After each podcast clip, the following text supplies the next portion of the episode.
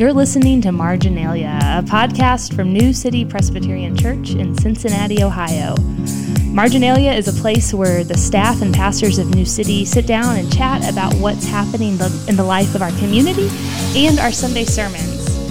So today I'm here with Brian and Josh, and we are talking about the healing of the official's son. So let's get going. We're glad to have you back. Yeah. Welcome Glad- back. Thank you. We well, the other guys I don't think missed you as much as I did. Um, they commented several times they were glad you were gone, and I thought that was particularly rude. So I was trying to. She knows that's not true. She edited the I did. episode. Oh, well, We did. was- our listener wrote in and was very concerned.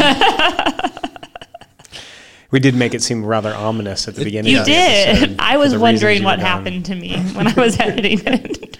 Am I okay? As far as we know, it was just a scheduling appointment. So I'm not sure what else is more important than this, but would, the world may never know. Hospitality. Yep. Okay. That's Well, you guys, it is uh, National Middle Name Pride Day today. Uh, What a day. Yeah, what a day! You guys ever had, you know, did you, with your middle name? Did anybody ever call you that? Did you go by it? Did every you- day. Well, that's true. You are William Bryan Every day is Ferry National Jr. Middle Name Pride Day. Yep. for It has Brian. been the bane of my existence because I have all these aliases because back in the 70s or 80s they didn't have, you know, there wasn't computers that could so it was always truncated. So like I'm William B, I'm WB, I'm W Bryan. Uh, and then I'm a junior, so sometimes I have the junior, sometimes I don't. So sometimes I have to sign these like affidavit things. It's like these are all my aliases. So it's kind of cool. I have aliases. I do like WB. That is Yeah. cool. Yeah. I think I'm calling you that. W. now. No one's ever called me W. That someone took that nickname. Yeah, I think so. WB. I like that. You uh, you don't go by your middle name. I don't. My middle name's Elaine. Elaine. So it's I share it with my aunt and now my daughter. So and the star Seinfeld. it's true. I yeah. knew that was going Well, the the most my famous Elaine I can think of for people in my generation. Phoebe Elaine. So Mm-hmm. we have Friends and Seinfeld Mm, represented. Good. That's good. Yeah. Mine's David. Uh, I don't think I've ever been called by that. Uh, you guys ever have a nickname? Um, my family is a family of nicknames, but yeah, Abby E, Bugabite. Bugabite. Mm-hmm. Hmm. The like last that one. name Ferry is always just very very boat, real original. Yeah. when my daughter one time was going to your house to play when we were the kids were little, she did ask me where the wings were. Like, where are their wings? Like, Yeah, we've had to hmm. clarify. that It's ferry as in the boat, the big, manly, strong boat that carries large vehicles across raging bodies of water. Not the, Not the little like, elfin creatures. and the kids have taken, and even yeah, they've taken to saying, you know, like the boat, not the tooth, is you know how they clarify how it's oh. spelled. Both know him. Uh, a lot of other things going on this week. It's Johnny Appleseed Day, March 11th, native of Indiana. Indiana. or spent some time there at least. Uh, okay. I- Indiana claims anybody's ever been to their It's state. kind I of think. true. That Is may he the one with the giant blue ox? no, that's Paul Bunyan. Oh. Yeah. Wrong guy. Johnny Appleseed planted, Planted Apple apples. trees. apple trees. Yeah. Uh, Popcorn Lovers Day on uh, uh, Every day? March 12th, I believe. Uh, favorite snack, you guys? Yeah. Um, popcorn. No. If not popcorn, it's pretzels probably. You love pretzels. Pretzel bread, you love. hmm Anything pretzel. I'm Yeah. He's the most predictable orderer at a restaurant. If there's a, pr- any sandwich that has pretzel bread, that's what he's getting. interesting. Potato chips. I will. Whenever we travel, I make it a point to get potato chips from I the think- grocery stores. I, I think I, I really do think popcorn might be my my thing. And Patty's over in Okay, um, Patty's, in yeah. um, uh, Hyde Park has great great popcorn. And then of course uh, everybody will want to be aware of Friday the thirteenth this Friday, and it's also earmuff day. So pull out your earmuff. Get your and your earmuffs out. chainsaw and your hockey mask. Shouldn't earmuff day be January or February I rather than would March? think so. I mean, I guess if you're in Minnesota, the perfect spring ear protection, though. You My don't need a head, hat. my head is open, but my ears are still a little cold. you know, in uh, in England they call them ear defenders. At least when I was wearing earmuffs once upon a time in London, somebody complimented my ear defenders. So, if you weren't here on Sunday, um, we talked about uh, the healing of the official son from John chapter 4, and really about the nature of faith uh, in general. Um, one of the things that is true of the John the Apostle is that he mentions the word faith or belief or believing three times as much as any of the writers of the other gospels and uh, therefore it's a special emphasis and it comes up in particular here in several ways in the first part of our passage we see some of the more interesting people who are uh, shown by John to, have faith, the Samaritans, uh, and and and then the official son, who's a, a, worker in Herod's court, Herod Antipas's court. People you wouldn't think would would normally be presented in uh, in in the way that it is would have been a surprise to John's early readers. They get real faith, um, while um, the Galileans, the people who grew up around Jesus and, and were Jewish and were looking for the Messiah, um, Jesus says uh, that a prophet has no honor in his hometown, and uh, and then the the story of the um, the official as as he begs for his son's life really does give us a little bit of a paradigm for the the stages or the trajectory or the journey you might say of faith. So that's what we talked about on Sunday. Well, I think we have a p- few people to thank as we're talking about this um, sermon and yeah. the sermon series as a whole. So, Brian, do you want to share a little bit about the art that we've been sharing on Sunday? Yeah, for those folks who have been coming around, um, hopefully they've been enjoying the different artwork on the cover of the bulletin each week. Some of the artwork hanging in the sanctuary, digitally represented on the screens. We've had some of our artists are uh, different one each week, taking a turn to represent the Bible story and the scripture passage of the week. So Gail Frazier started us off with um, a couple of the large ohos that are still hanging in sanctuary. Um, one representing water and wine. And in the bulletin each week, it's been fun. There's been a little description um, from the artist about each of the um, each of the pieces of artwork. And then Daniel Kersey had um, the cleansing of the temple. And this last week, Mitch Capoletti had some artwork for this um, healing of the officials, and then David and Rachel Hammett have some coming up, John Sauter and Julie Holiday. So we're really grateful for them for sharing their gifts for encouragement and yeah i've loved seeing the different ways people express those stories um, digitally and yeah visually yeah i mean it, it's you know enlivens the imagination um, freshens it up a little bit it's you know seeing the different gifts that god's given his people and creativity it's it's really neat and inspiring. Yeah. Well, as we think about what you talked about on Sunday, Josh, I was struck by, you alluded to this already, but the people who believe are the Samaritans and the official. In that, um, we see a community of forming, a community of faith forming in kind of an unlikely place. So, thinking about this story, I was wondering how does that fact and that aspect of this story challenge you guys as you think about community, um, building community, and just generally serving others?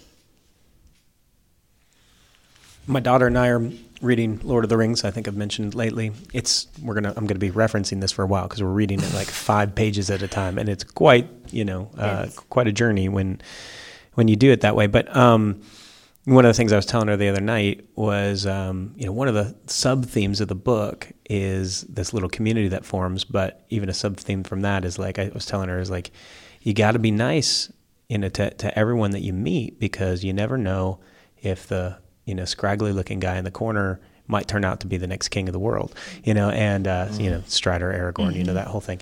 And um, we were just talking about that how you can't always predict who's going to be important in mm-hmm. your life or in your story at different times. And so I think part of community building is an openness to uh, seeing, you know, who it is that God might bring around to be a part of your life, part of your story at a different part. Um, you know, just a different stage in your life. And I can say, even for like community groups and those kind of things over the years, I've probably been in a different community group maybe each year for the last 15, 16, 17 years, something like that. And I would say every time there's somebody I would not have pegged as being like, I wouldn't have thought of ahead of time as like, oh, this person will be a big deal in my life this year. And without a doubt, without fail, there always is somebody that I would never have selected, just most times just because I didn't know them very well, but end up becoming, you know, an important part of my life. So. Yeah, I stumbled on this article on the Gospel Coalition this week, and one of the key phrases in it is that community is built, not found. That is, it's something that um, like you said, is maybe surprises us as to who becomes important, and it's something that we can that that we can have a part in. Um, and I, I think this story tells us that, like you said, there are maybe some unexpected people that might be a part of what we can build um, if we would be open um, to letting it be that way.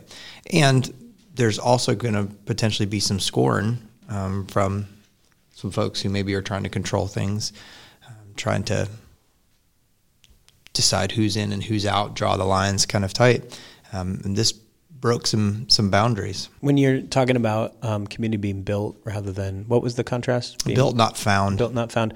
What uh, What do you guys think about what what? How do you participate in building community? What does that look like? I think for me the biggest thing has been just to show up, mm. and that's the advice. I that advice is true in every season of my life. Whether I'm someone who's lonely and looking for community, just to show up to the things that are already happening, or if I'm in a spot where I do have a community around me, show up for the other person mm-hmm. and be mm-hmm. ready to serve and be ready to move toward the one who's lonely. You talked about Josh on Sunday the tweet from um, Rebecca McLaughlin. Yes, where like a, mm lonely a person who's alone is an emergency. Is that how she said it? Yeah. Mm-hmm. your friends can wait was one of the other rules and and so having that mindset whenever i'm in a big social gathering is like looking for that person who's alone and moving toward them and that's the emergency that i need to deal with right then.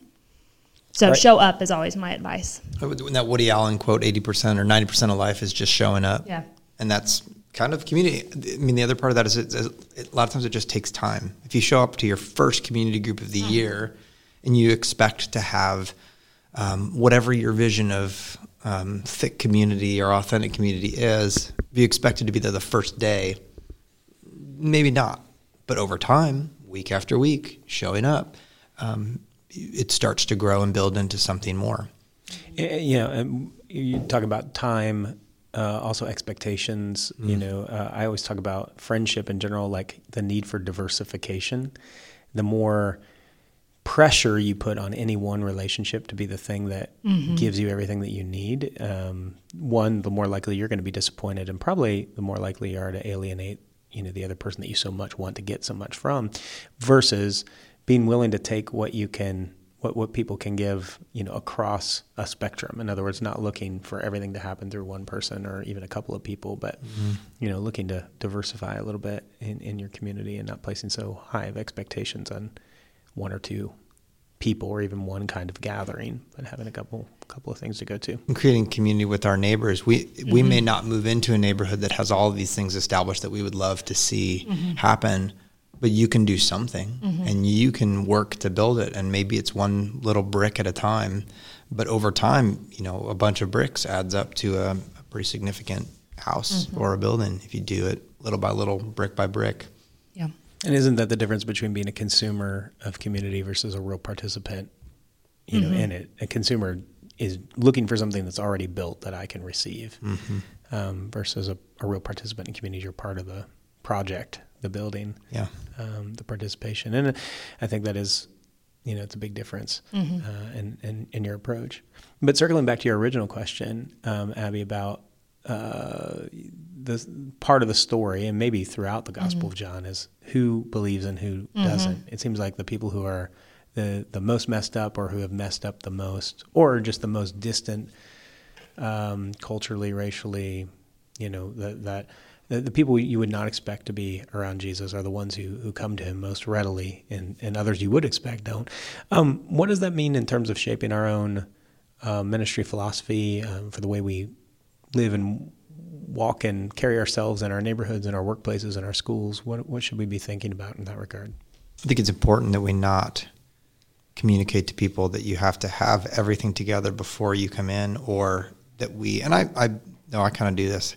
There's certain maybe people that I encounter who, for some reason, maybe say they're against faith or whatever, and I just assume that that's the way it will always be, and that there's no, there's sort of like, I'll not write them off, but just be like, well, they don't care, they wouldn't be interested in this thing, which is just an assumption that a lot of times is not true, judging by the people that we see in Scripture who are most attracted to the message that Jesus has given to the person of Jesus, and no one is beyond no one is beyond reach. No one is beyond hope. And the people that we think are probably least likely may, in fact, be the most likely.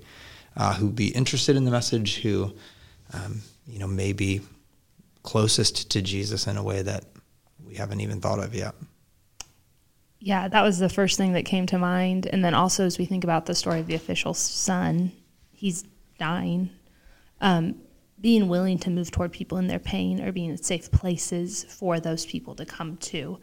And so that's a place where we we're people who weep with those who weep. I think too this is something where um, to use theological terms for a moment, missiology and ecclesiology come together.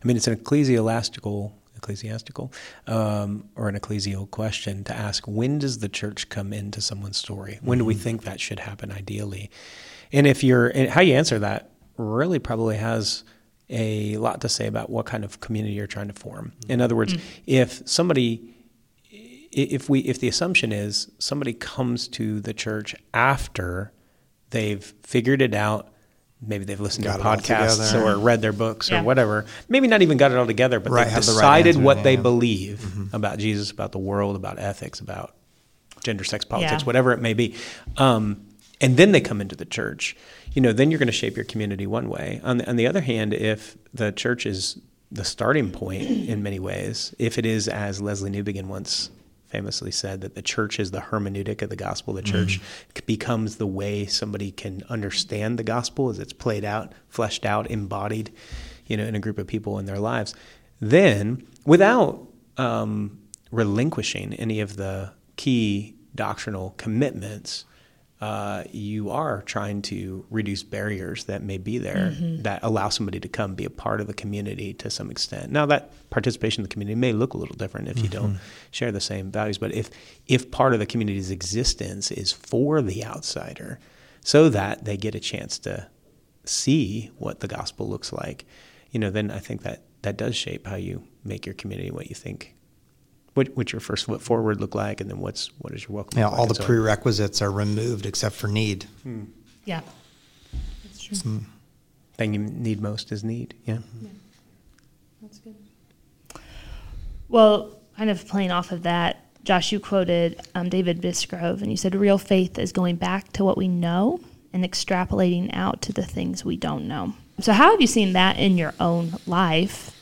And then kind of going deeper into this community question, how has community played a role in your life in this work of extrapolation in the midst of faith? You know, I've been where I've been here now for a while. I moved to Cincinnati in 2003, but before that, I moved around quite a bit. Um, you know, I was grew up in Columbus, went to school in in one place in Southwest Ohio, and then moved to Europe, moved back, moved to New Jersey, moved back, you know, all those kind of things. And so, um, in those that moving, um, a lot of that was destabilizing for me. And, and to kind of tie back to the um, notion of community for a minute, I was making whole new sets of friends and uh, new kind of community. And so, for me, uh, uh, on the front end of all those scenarios, even before I made the move to these different places, but certainly right when I got there, one of the hardest things for me to be able to do was to um, have peace about that that I that God can help me build a life here in this new place. What what would that look like? I had I had good friends where I was before. I had this to do on the weekends. I you know had people who knew me and so on. And so what I had to do a lot of times is remind myself this is kind of like looking for a sign, right? Like looking for something that God had done for me in the past and then extrapolating out to the future, the unknown of the future. Is looking back and saying, you know, I didn't I didn't know anybody when I went to Princeton, and um, and and and yet God brought some of the neatest people I've ever known, you know, into my life in this place where I started with fresh with with no relationships, and then so when I moved to Cincinnati, um, having to remind myself, feeling robbed in many ways of those, stripped of the, that comfort and that security of all those friendships from New Jersey, but having to remind myself, like, God did this for me before, He can do it again. Like, He can bring people into my life. It might not look exactly the same, it might not, you know, um, flesh out in the same way, but He's shown Himself to be faithful. And so I have to believe that the God who can do this before can do it again. Yeah, we sing songs like Great is Thy Faithfulness and Praise the Lord the Almighty. We'll sing it again this week. And there's one line Hast thou not seen how thy desires have been granted in what He ordaineth? It's this, you know, if you look, have you not seen everything you want You know, we're satisfied in you. Everything you want has been granted in what God ordains. And so looking back at those things provides the fuel for the future, even though it's maybe unknown, certainly unknown. You don't know what's coming. But you go, okay, even in all of those things, you've just seen your desires fulfilled in what He's ordained, and that's you know gives that confidence for the future. You know, great is your faithfulness. Look at how God's been faithful in the past, so that you've got some fuel to keep you going. When Mike and I started talking about um, what it would look like to grow our family and add kids to our family, there was a lot of like fear and trepidation in my heart because of how doing that like makes you incredibly vulnerable to pain, whether we're talking about infant loss, miscarriage, um, infertility. So even just taking that first step into that future was really scary for me. Um, and how the Lord met me in that was meeting with a dear friend, Carrie Albritton, who no longer is here, um, over the course of a year. She moved away. She did she not. did die. not. Who's no longer with us. Oh man, it's twice, two weeks in a row. Can we have another eight-minute moment of silence I'll like we did last out, week? but for yeah, you? Okay. begin now. No, um, and just her graciousness in doing this work with me and extrapolating because I was in a spot where I couldn't do the extrapolation on my own, and so she helped me connect the dots um, and kind of pushed me in that way so that I could enter, you know, that season of um, pregnancy and having a child with like joy and faith versus like fear and paranoia. So I'll always be thankful for that and how that has um, shaped me and continues to shape me now. It wasn't like now I've had a baby and we're good, but just that's a, that was an incredibly formative relationship and season of life to prepare me for what's to come. Yeah, this story about the uh, we got onto that David Bisgrove quote because you know I was trying to tease out a little bit on Sunday.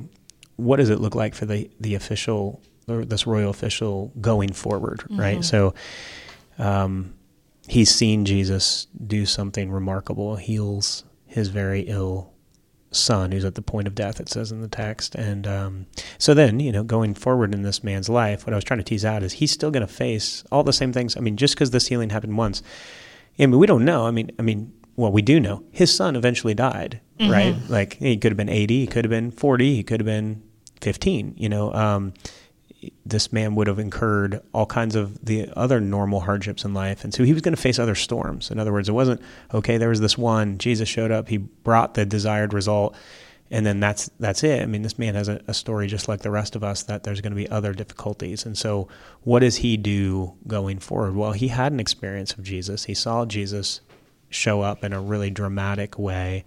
And so then what does it look like to go forward is it's it's to revisit Christ's faithfulness and not pigeonhole him because this is a little bit unique and I try to make sure I mention this, you know, on Sunday. In this scenario, he had a direct promise from Jesus, go, your son will live. Um, so if he's praying in the future and he's reflecting back to this incident, what he would have to do is say, Look, I know you can do this. I know you can help me. You've helped me before. I don't have a promise now like I had the last time, but I do know what kind of God you are. Mm-hmm. I do know what kind of Savior you are. And I know you can do it. And I know that if you don't do it, there must be a reason for that too. Um, and that's, I think, it's important to qualify when you think about that because the stories like this can be misused and manipulated mm-hmm. in such ways so that you think if I just have enough faith, then Jesus will do whatever I want. Mm-hmm. And I'm sympathetic to that because I've I've had a sick kid. I've had a child who almost died and was within hours of, of dying and, and he didn't, uh, which we're very thankful for. But he has other complications and he this could happen again. I know that. I'm aware of that. Um, and I have friends who have lost children and or, or parents or, you know, sisters or brothers or whatever it may be, spouses. And um, I still think that the principle still applies of we look back to what Jesus has done in our life. Some of it, things we asked for and got, some of the things that we see him meeting us in the midst of pain and difficulty. But then it's still the extrapolating out of what we've learned of his character, what we've seen of what he's done. And then, of course, the biggest sign in the whole thing, the mm-hmm. ultimate sign, is Christ's death and resurrection and ascension, I should add, mm-hmm. uh, as well. And Paul constantly goes back to that, right? Like he, in the midst of sorrow and suffering and tribulation and things like that, he is constantly going back to, you know, if he's if God has given you His own Son, won't He give you everything else you need? In, in other words, to say, if the pain is coming, you might not know what it means in your life, but at least you know this. It can't mean that he doesn't love you because he's given you his son, right? That's returning to the sign, mm-hmm. you know, and then extrapolating out what do I know about God? What can I pray for in you know response to that? So anyway, I'm and I also think that's a good reason to listen to other people's stories of mm. faith too, because my experience is so limited. And then hearing stories of people who have suffered and lost. And that's not a failure of faith and being reminded of that. And that's not a failure of God. That doesn't mean He's not good. And so drawing near to those people and letting those stories. You just don't extrapolate from the stories of healing, you extrapolate from the stories of God's faithfulness. And I think that's a key piece of this. Absolutely. Absolutely. I do love. Uh, I mentioned on if I can take us down another direction here, mm-hmm. just really quickly. I um, and I think maybe David Bisgrove pointed me to this as well, but that article um, from the New York Times from a few years ago, 2014, Paul Kalanithi, mm-hmm. who's a physician, 36 year old physician who got the the very difficult diagnosis of, of aggressive lung cancer, and he said, you know um, in some sense, after getting that, you know, he'd been one delivering bad news as a physician for most of his life, and now he was on the other side of things, getting the bad news. And he said, you know, getting that diagnosis at once, nothing changed and everything changed. He said nothing changed in the sense that I always knew I was going to die, and I didn't know when it was going to be. Same thing, even after the cancer diagnosis, I know I'm going to die. I don't know exactly when it'll be. But then he says, I knew it acutely. There's something that heightened it. And pain, suffering, difficulty, um, what it does a lot of times is it pulls back the curtain on the mm-hmm. needs that always exist, you know, for all of us all the time. And the official's son, we're talking about real faith here, you know, that that suffering, that difficulty was the thing that created the possibility for faith or it created the awareness of his need, you might say. Um, he, to, to, cause him to walk 15 miles to go and beg for his son's life with Jesus, whereas maybe you know would he have gone 15 minutes out of his way before? Who knows? But um, I, I've seen that in the lives of other people. I've seen that in my own life as well. That the hardships have been uh, the times where I've become. It, it, didn't create the need; it just surfaced the needs that were there and um, let me know the know it acutely. I don't know if. you. and I wonder if I wonder if that's one of the benefits of Lent in our world and culture is we death may be the last taboo. We don't really talk about it. We have all these you know, euphemisms for it. We don't like to talk about it, but there's a long Christian tradition of considering death. Hmm. And in Lent, you know, at Ash Wednesday, we put the ashes on our heads and we hear somebody say to us, you know, from dust you came into dust you will return. Like we face our mortality, but that's, you know, what is Psalm 91? Teach us to number our days so mm-hmm. that we may gain a heart of wisdom. It's by staring into the death and the brokenness. I mean, this official, like, death was not something that you farmed out to an industry. You used to have to go to to the church through the churchyard, which was often the uh-huh. graveyard, right? Yeah. So even on your way up to worship, you walked through the reminders of death. Yeah, I think Psalm 90 it's so easy to like avoid that commandment when we don't know when it's going to be. Teach us to number our days. I have infinite days. It feels like right now I have infinite days, even though I know intellectually that's not true. But the moment I brush up with death or my mortality, the mortality of someone else, that suddenly gives Psalm 90:12 so much more weight that like my days are limited and I need to number them. Um, and one of my favorite things to do when we travel is to walk through those graveyards and to see what's been written about the people who have died and letting that shape how I think about my life has been a really powerful practice. We order, I think, we order our lives in such a way that we keep it away from us. We don't want to face it. Um, and because death is a death is a terrible foe, right? It's not we don't want to necessarily face it, but we don't. You know, we have places where you you know we have hospice, which is a wonderful thing where you can go and you can die in peace. But like we're not dying in our homes, you know, among our family anymore. We you know this. I'm sure the official would have had lots of experiences with death much more present. It was much, maybe much more of a part of life. I'm making that up to some extent, but certainly I feel like we keep it farther away because we don't want to have to reckon with it. But there is some real value in reckoning with the reality of death and suffering. Yeah. My wife's father is a mortician, so she grew up around like doing mm-hmm. her homework while bodies were being embalmed. Poor woman. She has her dad is a mortician, her husband's a pastor. She's got the weirdest stories, I'm sure, but um, yeah, I mean, in terms of death and uh, its role in our life, uh, you know, in, in, our community, you're right. There is a sense in which uh, I don't know if we know the psychological effects that exist from farming it out, like you say, and, and isolating ourselves from it. But I think it's probably um, it's myopic to think that there isn't a sense in which we're less prepared because we don't encounter it, you know, on a regular basis. And maybe one of the reasons why, you know, the I mean the uh, it's almost a cliche that middle-aged men uh, like Brian and my age are are depressed. You know, like middle-aged men de- are depressed at a high level, and I think some of it is grappling with mortality. You can't do all the same things we used to. You start to add up the days. I'm now, you know, in the point of my life where I have more books on my Amazon wish list than I know that I can read before I'll die. You know, those kind of things are like little ways of numbering your days. Like mm-hmm. that's you know that is a little bit unsettling to think about. It's like, oh, even if I read 55 books a year, you know, I wouldn't make it before 85 or 90, I wouldn't get through all these, but it's a different yeah. different place in life. Mm. Fortunately, I think there will be books in heaven, so yeah, you can read them too. Thank you. Yeah. That's good to hear. yes. Yeah, that's good. That's a good word. Yeah. Well, Marie Kondo won't be there to make you throw a whole bunch out. No. No. Okay. Good. I think we need Marie Kondo because of the fall.